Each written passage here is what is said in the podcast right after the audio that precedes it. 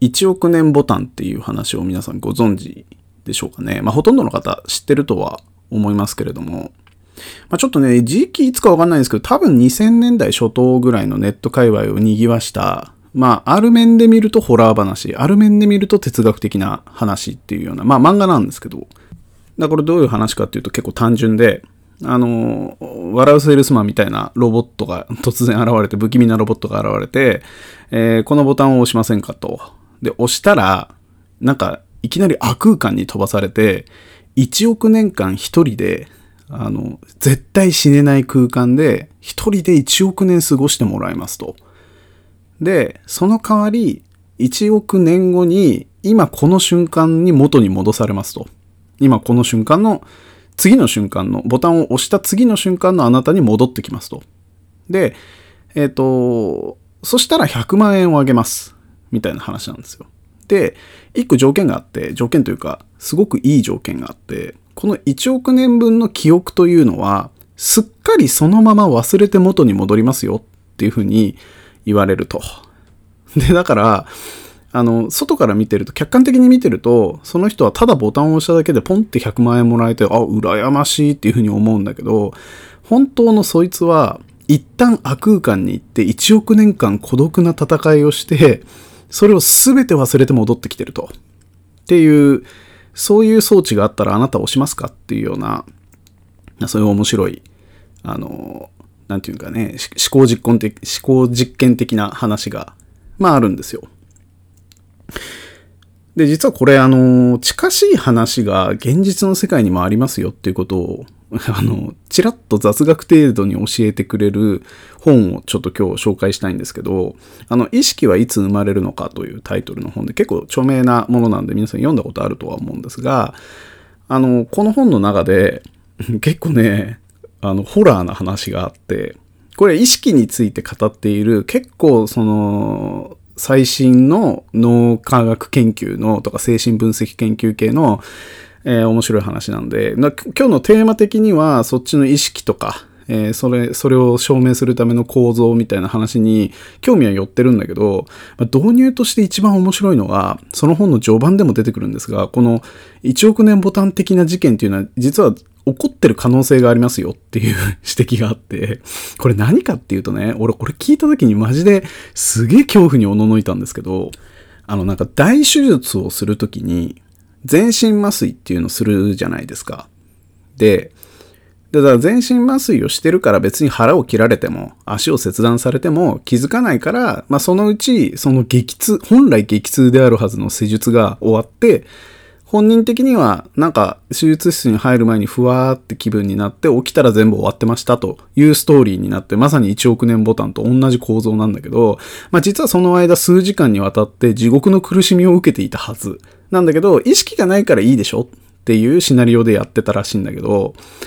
これね、あの、麻酔医学的には、あの、まず前提としてたまに意識戻っちゃう人っていうのがいるらしい。っていう話が一個あるのね。その悪、悪運引いたらマジ恐怖だなっていうのが一点と、これまだいいのよ。あ、意識覚醒しちゃったなって分かれば、追加で麻酔打てばすぐまた意識が遠のくからそれでいいんだけど、そうじゃなくて、本当に意識はなかったのか問題っていうのが残ってるらしくてね。だから要は、で、かつ麻酔薬っていうのは、記憶喪失をさせる副作用っていうのがあるらしいのよ。これ衝撃でしょで、だから、その、手術を受けている3時間のうちに、たまたま意識が覚醒してしまって、もしかしたら激痛を味わっているかもしれないと。でも、その、筋肉系が全部駆動しないから、めちゃくちゃ痛いし、超怖いけど、何も訴えることができないっていう状態に追いやられて、で、地獄の数時間を過ごした後、すべての記憶がなくなって目覚めているだけです、みたいな。その可能性はゼロではないらしいんですよ。確認する方法がないから。みたいな形で、そういう報告とか、まあ、仮説が普通にあって、麻酔にそういう記憶喪失効果があるっていうことも分かってるらしいんですね。で、これ聞いたらな、さ、大手術とかマジやりたくなくね？みたいな気持ちになるのが、こ、この本のすごいところは、それがね、冒頭さらりと述べてたりするんですよ。まあ、そういうこともあるよね、みたいな。いや、それ大問題でしょ、みたいなことがまあ書いてあるようなけ結構面白い本を今日ちょっと、えー、まあね、実は数年前に一回読んでるんですけど、あんまピンとこねえなと思って放置してたんで、で、改めてね、最近なんかこの統合情報理論っていうのがこの本のテーマなんですけど、それに関する話っていうのをよく聞くようになったんで、読み返してみたら、まあなんかね、意識の話っていうのはまあまあ面白い話なんですけど、その、それは置いといて、組織の話だな、これ、みたいな風に思ったんで、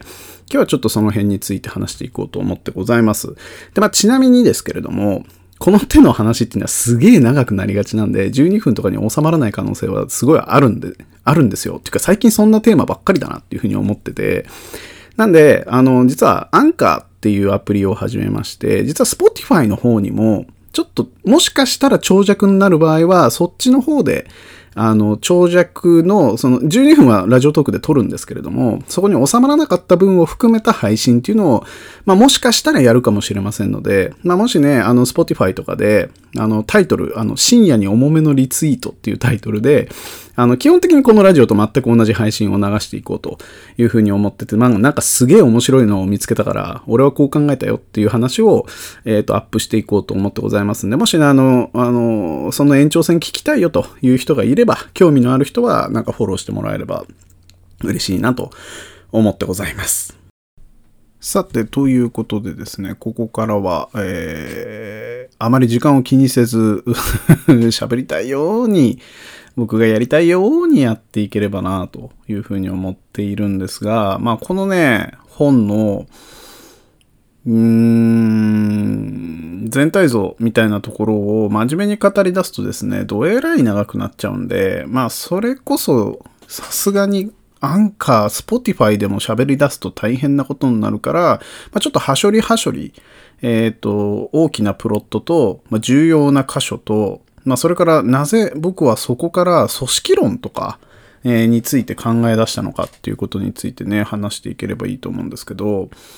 まずね、この本はその意識って何ですかっていう、意識はどこから生まれるのかみたいな話に、で、まあ一般的にはハードプロブレムと呼ばれる、まあ超絶難しい、まあそれこそ森健一郎さんとかがやってるそのクオリアとか言われる、僕が見えている赤は、あなたにとっての本当に赤という体験なんですか？みたいな、まあよくわかんない議論あるじゃないですか。よくわかんなくないんですけど、あまりにも難しすぎて、ちょっとタッチするにはきついなっていう問題についての、まあ、直接的回答、まあ、大胆な仮説みたいなことをやっている本なんですよ。だからね、その辺に興味のある人はぜひ、えっ、と、この本とね、あともう一つ渡辺先生って方が書いている、まあ、脳に関する本、ちょっとタイトル忘れちゃったんで、後で、あの、リンク貼っておこうと思いますけど、あれもさ、大変優れた、え、本なので、えー、ぜひ読んでほしいんですけど、でね、かつね、この本とか、まあ、意識とか脳科学系の本で、やっぱ面白いなって思うのは、その臨床実験がすごく秀逸なんですよ。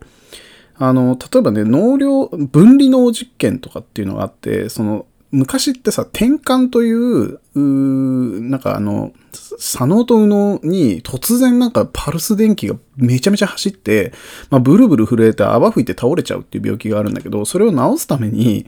その右脳と左脳をつないでいる脳量と呼ばれるものを切断するっていう、まあ、ロボトミー手術みたいなことをやっていた時代っていうのがあって、今はそれ多分やってないと思うんですけど、で、それをしちゃった人たちっていうのが残ってて、で、その、たまたま過去の罪で、人間の歴史の過去の罪で、左右の脳が分かれちゃってます、物理的にっていう人を用いた実験とかもいろいろやってたりするんですよ。だからその辺はね、あの、まあ、非常にあ個人の人生の話だから、単純にもろ手を挙げて面白い実験だねとは言えないんだけど、まあでも非常に興味深いというか、まあ今あるもの、で、あの、最大限のことを分かろうとする姿勢みたいなところがね、あの、読み取れて非常に面白いんですよ。で、この意識の話って導入部分がやっぱすごい秀逸で、あの、意識を確認する歴史的な流れっていうところから始まるんですよ。で、まあ人は人に意識があるのかどうかを確認するためには何をするのかっていう問い立てから始まって、これあのよく知ってる人からすると、いわゆる哲学的ゾンビの話に深く抵触するんですね。で、哲学的ゾンビっていうのは、まあ、あの、まあ、誰かと話していて、まあ、例えば君の今隣にいる人や、最も近しい、まあ、家族でも誰でもいいんですけど、その人に本当に意識はあるのかっていうのを確認できないでしょっていう問い立てから 始まって、で。でも人間はあるタイミングで臨床的には意識を確認しなきゃいけないシーンがあると。まあよくあるのは倒れてる人に対して意識あるのかどうかをまず確認したいっていう時にやるのは声をかけるとか、その目が動くかどうかとか、でそういうようなその身体的なリアクションっていうものを求めるのが、まあもともと文化的にも、あの医学的にも意識というものの証明だったという話なんだけど、それがその冒頭の挙げたさ、その、いわゆる麻酔状態で、リアクションはできないけど意識がありますという存在がありそうだという仮説が成り立ってしまうと、いわゆるそれロックトイン状態っていうらしいんだけど、まあその閉じ込められてしまった人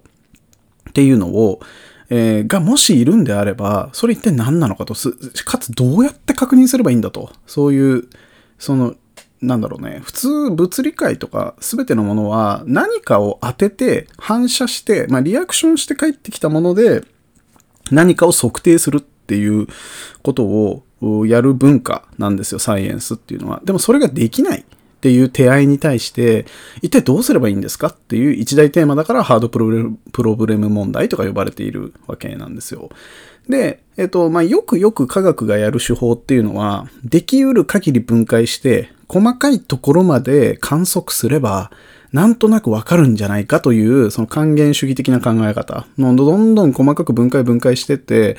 あの、詳細まで突き詰めていけば、真実はそこにあるはずだという、僕らの観測の解像度が悪いせいなんですっていう話とか、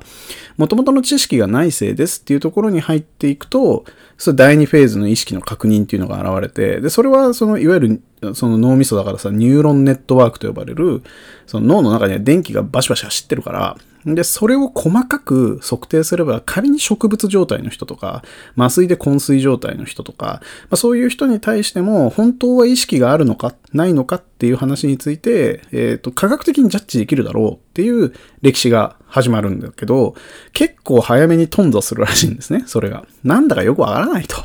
というのも、人ってその、寝ている間とかでも、ニューロンってゴリゴリ起動してるから、あんまり差がつかないんだって。でもそれはまさに意識の話とすごい直結する話で、僕らは、例えば、あるタイミングで盲目になってしまった人でも、頭の中では色を感じることができるし、夢で眠っている、本当に意識はない状態だけど、夢という形の中で意識は覚醒することができる。みたいな。まあ、そういうことがあるから、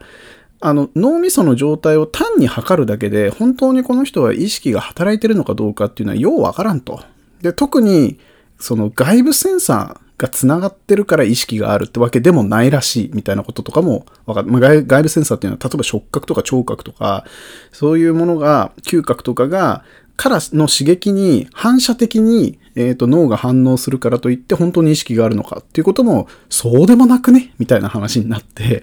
で、まあ、いよいよもって意識がよくわからんと。だからまあ、冒頭述べたように、ロックトイン状態の人たちに対して、あんた本当に意識あるのっていうことを観測する手立てがないみたいな感じになるらしいんですよ。で、これってさ、あの、よくお笑いとか芸人でもよくあるさ、その、箱の中身はなんなんじゃろね？みたいな ゲームってあるじゃないですか。で、あれって、あの、実は箱に手を入れなくても、仮に中に、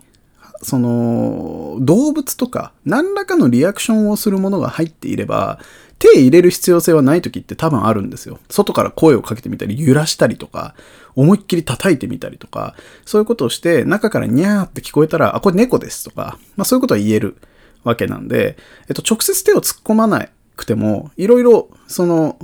確認することはできるんですよ。それがまさに今ちょっと言ってた意識レベルの第1段階、第2段階と呼ばれる、そのなんか外部からどこどこっとリアクションを、刺激を与えて、そのリアクションを見て、なんとなくそうであるっていうことを考えるっていうのが、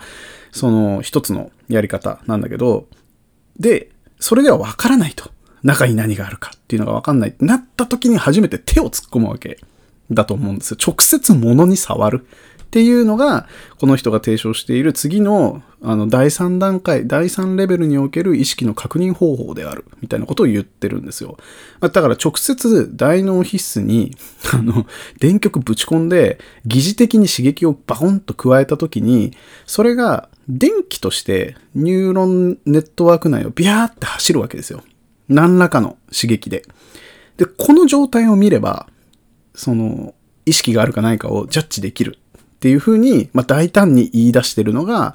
えっ、と、この本の、まあ、主たるテーマみたいな話になるんですね。で、これだけ聞くと、いやだってさっきニューロンの操作状態ではよくわからんと言ったじゃないかみたいな気持ちになってくるんですけれども、あのね、えっ、と、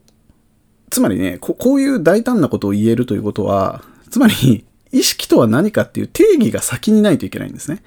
要はニューロンネットワークのとある構造、とある、まあ、形質とか性質が、ニューロンじゃなくてもいいんですけど、何らかの電気的ネットワークみたいなものを、とある状態にあれば、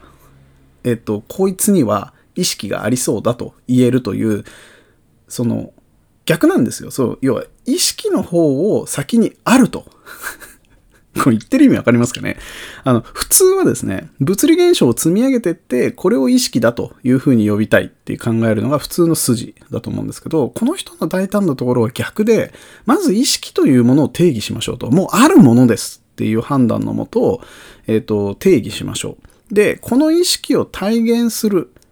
この意識の定義、これを定量的にやってるっていうところがすごく優れてるんですけど、この定量的に評価される意識の確認方法を、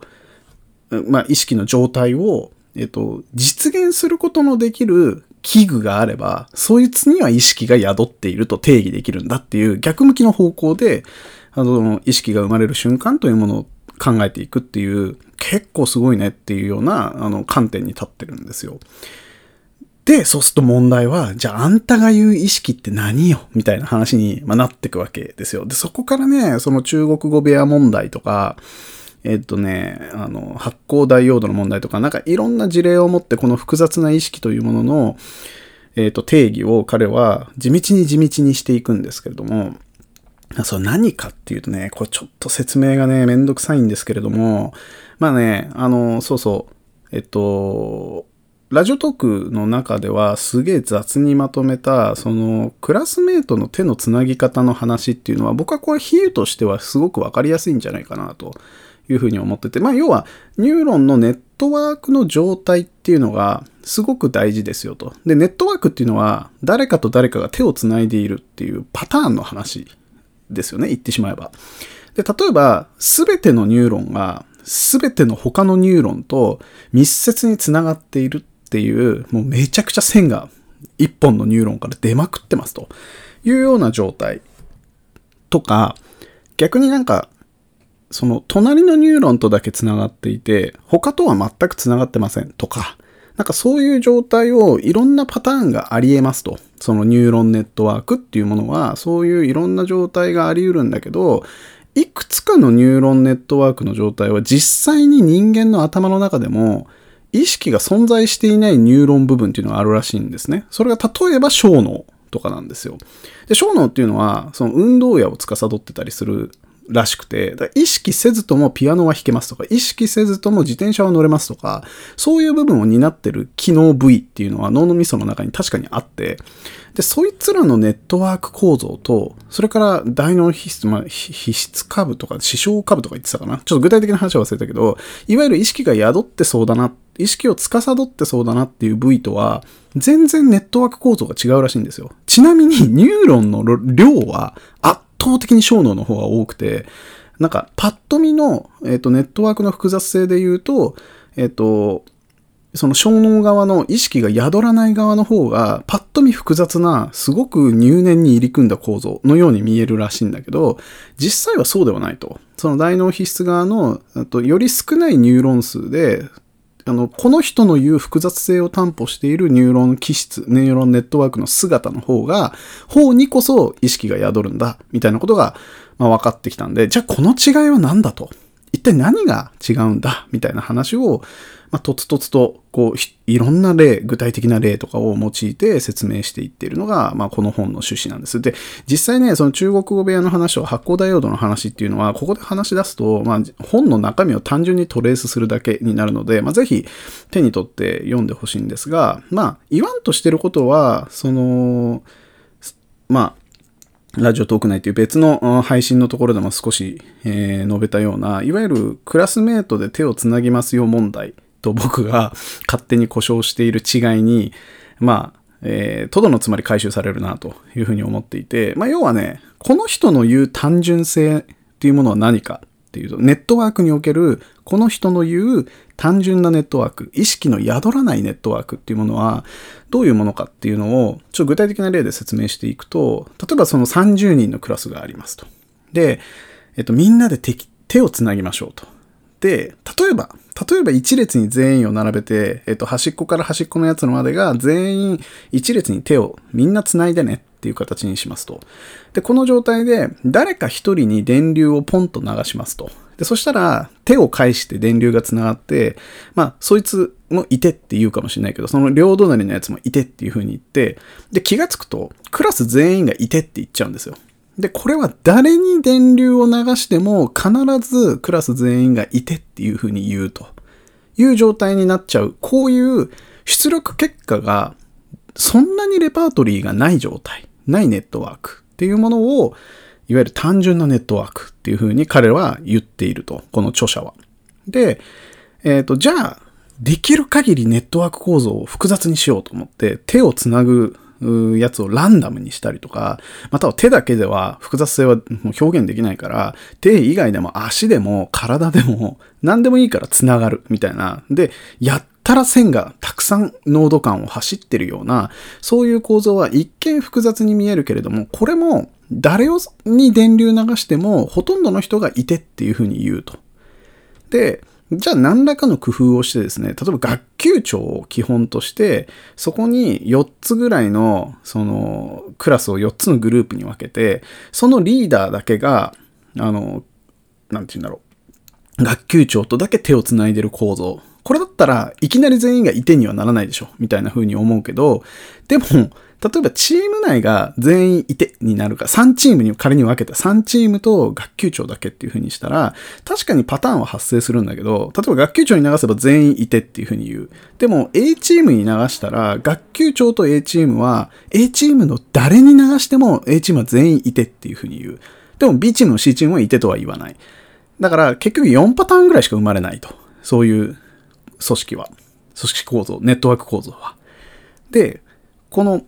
なん誰かに電流を流した時に、毎回毎回違う人がいてっていう風に言うとか、または、そのいての回数を数えていった時に、一番いてっていう風に言った人数を、あ、言った人を最終的にパターンと見ますと、出力だと思いますみたいなことをやった時に、最も表現能力の高いネットワーク、いろんな人を刺激していくと、毎回毎回違う人がいて、いて、いて、いてっていうようにな構造を持ったネットワークを持った、えっ、ー、と、ニューロンネットワークっていうものこそが複雑であると。で、この複雑値っていうものを測る指標がファイという数値。まあ、厳密に計算できるんでしょう。計算方法については載ってなかったんで、多分かなり複雑なんだと思うんですけど、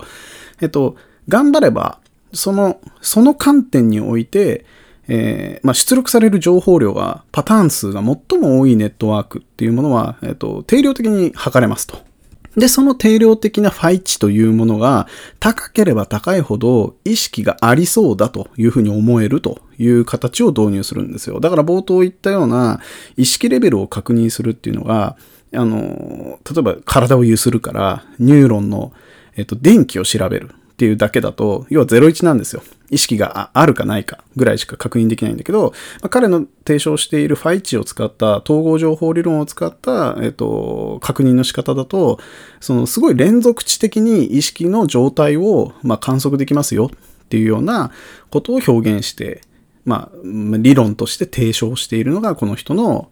まあ、考え方みたいなものになってるんですよ。で、まあ、それ自体がね、ぶっちゃけた話、本当に意識なのかどうかみたいな話は、まあ、あの、最新の研究者たちの努力結果を待ちましょうっていう思いではあるし、まあ、でも、あの、意見自体は非常に斬新でしたねっていうふうに、まあ、終わってシャンシャンな話なんですよ。で、そこにたどり着くまでにやっぱり非常に興味深い臨床実験とかがいっぱい上がるので、まあ、知的好奇心としては十分その意識について、なんか考えることでリソースの半分以上っていうものを使えるんですけど、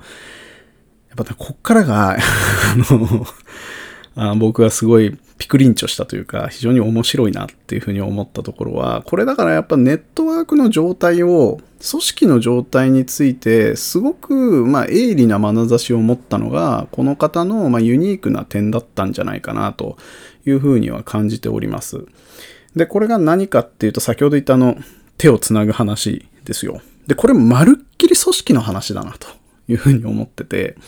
それこそなんか会社とか、それからまあクラスとか、えー、村とか、まあ、市区町村、国でも何でもいいんですけど、または国同士とかでもいいんだけど、なんか、ある組織が目的を持った時に、その目的を各メンバーが全員よくわかっていて、そしてその目的のために全メンバー同士が密接に常にコミュニケーションをしながら、まあ、つまり先ほど言ったようにノードとエッジがほぼ全員と繋がっていて、情報にもきちんとアクセスできているっていう、そういう認識レベルが全員同じであると。まあ、受け取っている情報量が全員同じであるっていう状態をついつい目指しがちだと。僕はその組織とかをやる側の人間の理屈としては、それはすごいね、わかるし、そうあってほしいなというふうに思う気持ちはすごいわかるんですよ。まさに一丸となってこの目的を達成しましょうみたいなこととかをやろうとする気持ちはすごくよくわかるんだけど、やっぱそれだと機能集団になってしまうんですよね。なんか、仮にそれが達成しようとする目的っていうものが機能を達成することだけであれば、まあ、あるいはそういう形は良いのかもしれないと。すべての人たちが適切に、えっと、すべての情報にアクセスしている状態っていうのは、まあ、もしかしたら良いのかもしれないんだけど、その目的っていうものが大変複雑なもので、いわゆる創発的なものを求めるような各ノード間、メンバー間の間で、その目的の問題を解決するためのアイディアを創発しながら駆動していかなければならないっていうような組織を作ろうと思ったときは、なんかね、そうセクショナリズムを攻めたりとか、または全員野球をしようみたいな感覚になるっていうのは、組織全体としての能動性とか、まさに意識の話って能動性とか主観性にすごい近い話だと思うんだけど、その目的をあの能動的に解決しようと思うような組織にはなりづらいんじゃないかなというふうに思っ直感はしたんですよ。ちょっと飛躍はしているっていう感覚なんだけど、直感としては、これなんかちょっと連想できるなと。いうふうには思っていて、まあ、つまりだから、例えばその部署ごとにセクショナリズムが生まれましたっていうのは、これ確かに、えっ、ー、と、モジュール性が高まって、パターン性を避ける行為。まあ、先ほどちょっと言った学級長と直接つなぐ3チームしかないみたいな状態も、これはこれで非常にプリミティブな状態だと思うから、悪しき状態だとは思うんだけど、まあ、だからといって、全員が手をつなぐことも、それはそれで悪しき状態であって、なんか、目指すべきは、ある程度のモジュールが弱いつながりを常に保持していて、何らかの刺激に対するこの組織としてのリアクションっていうものが常に表現力豊かであることっていうのが曖昧な問題を解決するためにはとっても大事なんじゃないかなというふうに、まあ、ちょっと思ったりするんですよね。だからなんか全体に浸透するような規律とか、まあ、全体に浸透させるようなものってっていうのがあまりに強すぎてしまうと、全員が一曲に集中するとか、または、ないしはあまりに自由すぎて、あまりにみんながみんなコミュニケーションをただしまくる、ランダムにしまくるみたいな状態だと、それはそれで全体としていつなるものになってしまうなというふうに思っちゃったりするんで、なんかあくまでそれぞれのモジュール間とか、まあすごく強固なつながりと緩いつながりっていうものが、ものすごく緩さとしても複雑だし、強固さとしても複雑っていうような状態を組織としては作り込んでいけば、まあないしはの自律的な組織とか、まあなんか自己解決能力の高いチームみたいなものが、まあ、出来上がっていくんじゃないかな、みたいなことをちょっとね、まあ何人規模からそうなるのかとかいう問題とかも当然あるとは思うし、まあ直接的にこの統合情報理論と、まあぴたり符合しなくても全然いい比喩的な話なんですけれども、まあなんかね、その辺について、その示唆深いなというか、まあ、ある種観点を加えてくれた。なんか、あの、両極端、01か。めちゃめちゃ自由か、めちゃめちゃ規律的か、みたいな、めちゃめちゃ機能的か、ないしは、めちゃめちゃ、その、なんだっけ、機能的の反対ってなんだろうね。演劇的か？みたいな、まあ、そういうような、いやでも function だから、 function の逆ってなんだろうね。 function の逆。なんか、プログラマー的には objective って言いたくなるけど、なんかそういう、functional なのか、完全なる objective？いや、目的さえ共有できてればいいんだよっていう世界と、機能さえ達成できてればいいんだよっていう世界の両極端なものではなくて、それらの緩いつながりっていうものを、えっ、ー、と、ちょうど間ぐらいのものっていうものを導入する、そのきっかけとしては、この統合情報理論とかは、そこそこな、あの、なんだろうね。まあ、あの、発想の起点を加えてくれるような、えー、そんなような、え、刺激をもらえたんで、まあ、ぜひね、あの、リンクも貼っておきますんで、まあ、それ以外の本も含めて読んでいただいて、まあ、僕の言ってることは、あ、なんかこの辺の話かなとかいうふうに思ってもらえると非常に嬉しいなと思ってございます。まあ、案外ね、あの、いつもは僕、ラジオトークっていうアプリで12分で配信しているから、ついつい早口言葉になるし、あの、伝えたいことの、まあ、10分の1ぐらいに圧縮して、えー、サマリーで伝えるんですけど、やっぱ30分とか話すと、まあ、非常に、えー、充実した時間を過ごせたんで、まあ、ちょこちょこね、こういうあの延長戦の配信っていうものをアンカーで撮っていきたいと思ってございますんで、ぜひぜひよろしくお願いします。ほんじゃあ、えー、深夜に重めのラジオの、えー、深夜に重めのリツイートか。な、このタイトルも適当なんだけど、まあ、ぜひぜひよろしくお願いします。それじゃあまた次回。